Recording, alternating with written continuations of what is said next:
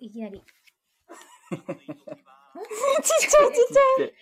ゃい。で寒い時もテレキュラジオ家でも外でもどこでも聞けるちょうどいいぬくもりテレキュラジオはい、あの、変な声が聞こえてしまいましたけど、なかなかちっちゃい締まりのない始まり方をしてしまう。はい。あの、いつもね、福さてプラス始まるときに、このジングルを手動で自分たちの別の携帯で鳴らしてるんですけど、松井さんが用意したジングルの音がちょっと、ちっちゃくて、ちっちゃくてうわーってあげました。 これ松井さんのせいじゃなくてあのそう私が収録ボタンを間違えて押しちゃってそう、まだ準備してないのに、はや始まっちゃったっていう始まっ感た、じ始まっで、た。あー、ちっちゃい、ちっちそうちっちゃいちっちゃいっつって始まっちゃったんですけど、こゃんい。こんばんばは。んは。改めまして、皆さん一週間お疲れ様でした。お疲れ様でしおた。疲れ様で本当に長かったですね、今週は。私たちは特に長かったですねいや先週ねちょっと、にまあ、日曜日に選挙があった関係でその前の週もはいずっと働き詰めでね、うん久しぶりにさんはね明日休みですよね、嬉しそ うですね嬉しいですけどただ今夜ちょっとうんちゃんと警戒しないと本当に大変な状況になるかもしれないとそうですねあの今年からうん線状降水帯の予測の運用が始まったじゃないですかはいはうんい6月でしたよねそうですね、うんそれがあの、まあ、今回初めて発表されたとはいいうことでうんしかもそれが私たちが住んでる九州北部地方、うん九州南部地方とうんはい。いうことで、あの今夜から明日の午前中にかけて、線状降水帯が発生して大雨災害の危険度が急激に高まる可能性がありますとうんいうことで、今夜雨雲レーダーとかを見ると、んやっぱり筑後地方、ん特に大牟田市は警戒してほしいかなと思いますね。副査定でもお伝えしましたけどもう大牟田4時の時点で今日の夕方4時の時点でかなり降ってましたもんね雨、結構道路にあの打ちつけるような雨が降っていまして、さっき見たところアメダスのあの観測情報とか見ると、うん柳川と大牟田と八女市黒木うん、とかでもうあすのでに1降ってる時間雨量が結構十何ミリとか20ミリとか超えていたので、うんうん早いちょっと雨の強い段階が私が4時ぐらいに見た時は深夜0時から日がうん日が変わって0時から1時とか、その間に結構真っ赤な雨雲が大牟田市とかにかかってたんですけど、もうちょっと早まる可能性もあるので11時台とかはいもう10時ぐらいから結構警戒してていいかなともう思います、 10時台って言ったらもうあと5時間ぐらいですかもう23時間3時間後うんとかからもう警戒しててほしいなと思いますね。なんうんで自治体の避難情報はそれよりも早く出る可能性もあるし、はい夜中だと避難情報出ても避難できない可能性もあるんで、うんまあ上2階に避難する準備とかはもう今できると思うから、うんはい、家財道具はちょっとね電子系は電子製上に上げると電気製品とかは高いところに置いとくとか、うん少しやっといた方がいいかなと思いますね。ですね空振りだったらそれでうんそうそうそう。ラッキーってラッキーというか空振りだったらもうそれはそれで良かったわけですからそうそうですよね。まああまりこうマイナスの話はしたくないんですけど一昨年の7月に熊本で球磨川が氾濫した時って夜中に大雨が降ってうんであの高齢者施設で孤立しちゃって十何人亡くなるっていうねそういった、まあ、大雨災害もありましたんではいちょっと今回初めてね線状降水帯の予予報が出てるんではいあエコーさんから先ほど九州自動車道走ってましたが、雨がすごくてもう前が見えづらい感じでしたとあそうもうそう言ってたねなんかうんさあちゃんが、そう高速道路うはん、 40ミリ、30ミリを超えたら1時間に1時間雨量が30ミリを超えたらもう危ないと思ってほしい、うん、でも予報ではもう1時間に40ミリとか40ミリ50 50ミミリリ降るので本当に運転して帰られる方は気をつけていただきたいですね、うん今このラジオを聞いてる人もうんですしね、はい、で、まあ、かつ夜中そう深夜、深夜に降るということでうん、やっぱ夜中雨の音で目が覚める人もいらっしゃると思うんで、それぐらい降るってことでしょそうですそうです、いやーちょっと警戒したいです起ねき、て怖い思いをするうんと前にちょっと備えておいてね、うん少しでも安心して寝てほしいなと思います、ですね本当に皆さん警戒してください。はい。はい。ということで、中島さんから今、お天気の最新情報をお伝えしてもらいましたけど、は今はい。日は中島さんと私、木戸優雅と、松井陽子で。はい、お伝えしていきますね。はい。あの、大雨情報はここまでとして、はいうん今日、あの、メイントピックス。メイントピックス、は、観光について、おー草手でもお伝えしたんですけど、はいニュースでお伝えしきれなかった部分を、あのプラスアルファで話していきたいなと思ってまして、はいあの夏休みに、今年は、まあ、コロナ禍3年目の夏ということで、過去2年と違って、かなり旅行する人が多いっていうデータが、うん中島さん紹介してましたよね。そうですね。7000万人国内の旅行者数、うん今年は。これが、去年と比べたらうん75%増えていて、うんもう2019年コロナ前とほぼ同じぐらいのうん水準にまで回復するって見られていますね。だから、あの、昨日、岸田総理が会見で、まあ、全国に旅行する時の割引、全はい国旅行支援はもう、もうちょっと開始時期遅れますよと、延期しますよってはい言ったけど、もうそもそも多分それやらなくても、うんかなり増えるってことですよね。ね、もうこの夏休み行こうってもう決めてるってことですよはいね。もうみんな予定をて立てて。そうそう。松井さんもそうですもんうね。ん。えそどこになんかもう予定あるんう。ですもかううんお金も払った。だえ、早いって早くしないとさ、え、いつ、ちなみにいつ頃行くかか8りあ、月の上旬もにう、来月のを、そう、もう全部払った。え、ど USJ に行くんで USJ です。来年にも行くし、はいそう、そうそう、あと名古屋におも、ーすごなんいか。そう、行くの。え、何 ?USJ はわかるんですけど、名古屋は何しに名行古ったんです屋かは子供の、はい。あの、空手の大会。へ2ーえーすごい泊3日。二それ泊三日何ですか全国大会そ、みたいうな全国大え、に会。行くんですごいすすごごいいすごいさんがすごいそうそうすごいおめでとうございそう、もまうす。今必死でおめでとうございまさ、す練習してる。そうなんえ、です。空手ってなんかいろいろあるじゃないですか。かうんうん型、型の方とそうそうそか。うなはい何やってうるんちですは、えっと、まあ、型もやってるけど、組手で出ます。組手戦いでね。か戦いの方。はい戦いへーすごい。そうなの、え意外となんかね。お子さんおいくつなんで2年生なすかん二で年すけど生。え将来が楽し空手か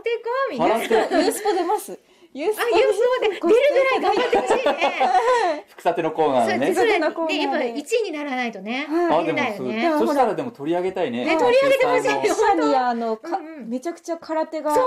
すごいそうそ、人がいうるじゃな全いですか国チャンピオンが、全国チャンピオンうがんテレキューの記テ者レにキのい記者るね、の副査で定のはい。取材者にいるんですけどね。はい。組手してもらっねてそうだよ戦いをそう。いや、この前、あの、東京オリンピックで、初めて空手っそうて、ですね。正式種目に選ばれはて、い日本人がね、そう沖縄のう人んがは金いメ金メダル取りましたよね。肩、肩でね。そう、型でうねん、組手じゃなくて。いそや、でも、そう空手って沖縄でしたよね、発祥う。。そう。あの、まあ、なん中か国から沖縄に来来てて、でも沖縄で、まあ、なんか、沖縄が強いイメージありますでもんねコロナ前は結構外国人が来て、そう沖縄で結構空手を学んでっていうのも、一つの観光のスタイルみた武道ツーいリズムっていな。うそうそうそうそうそうそう。はい。ご存知ですへ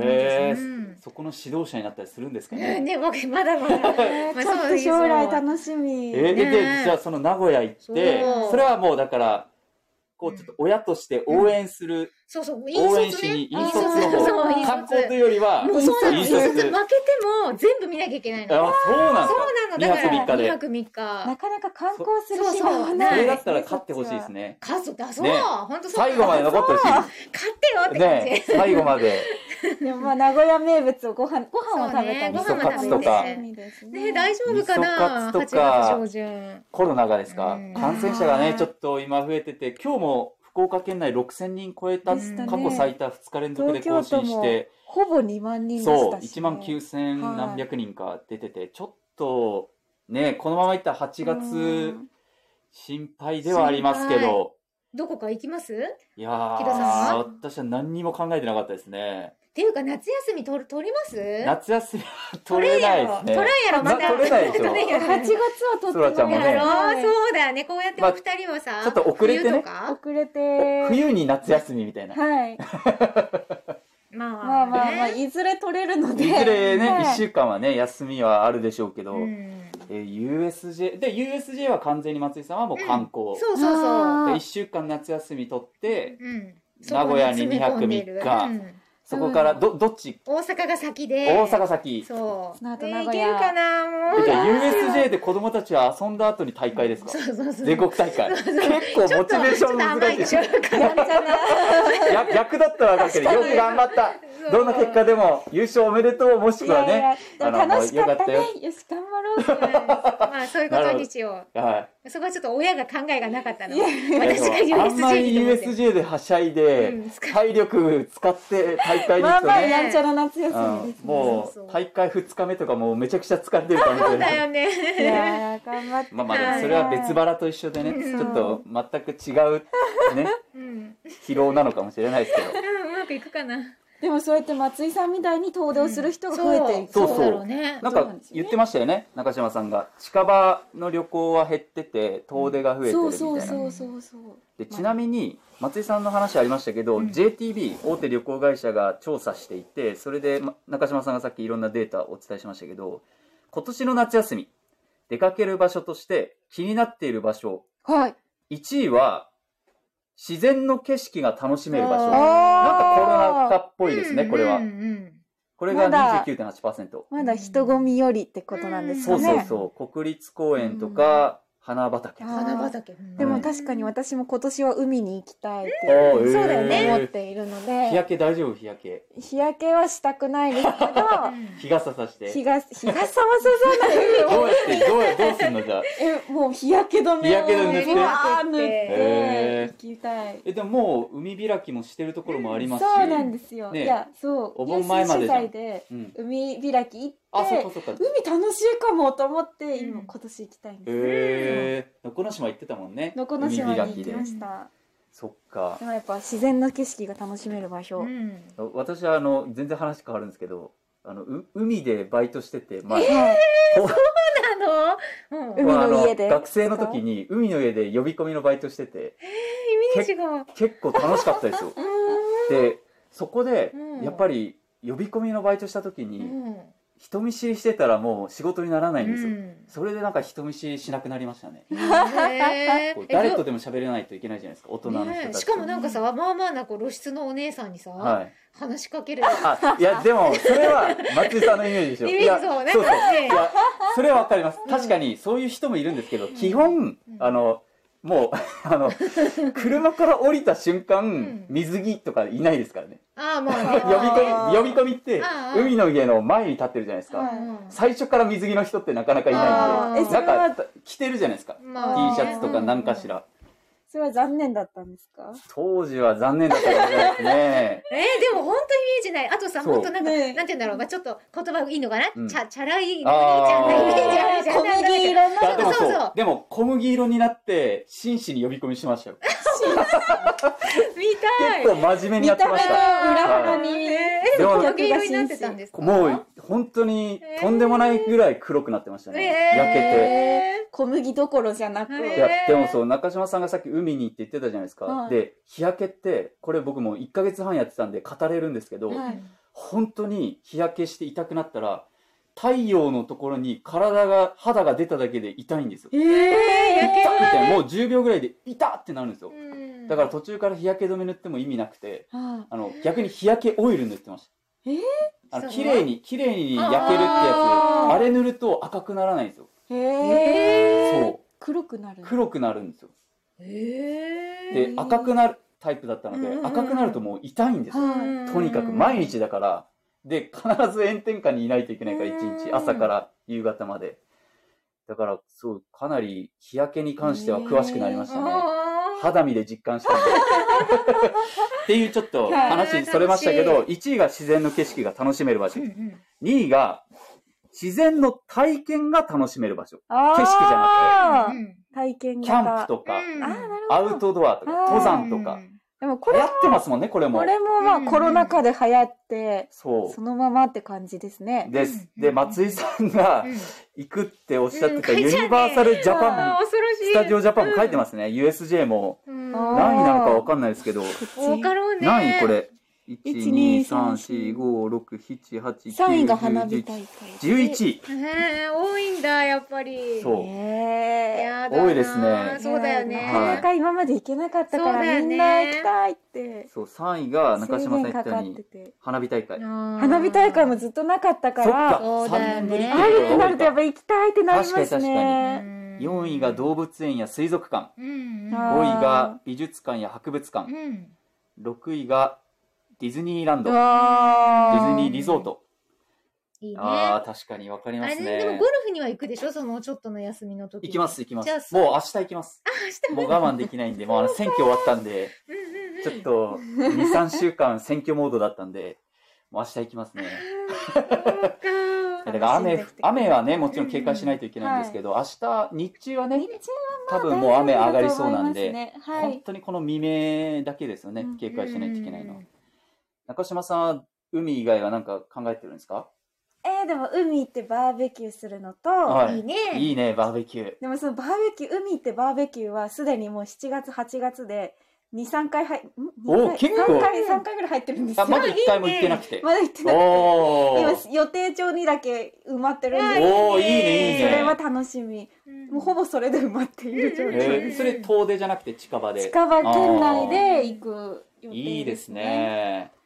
遠出したけどバーベキューいいなはいそうなんかだから松井さんあだからそらちゃんは中島さんは、あのまだ近場派ですあれあそう友達と友友達達とですねはいなんかその旅行に行く誰と行くかみたいなところとかって、やっぱ家族と過ごすが一番多いらしいですへーね。へー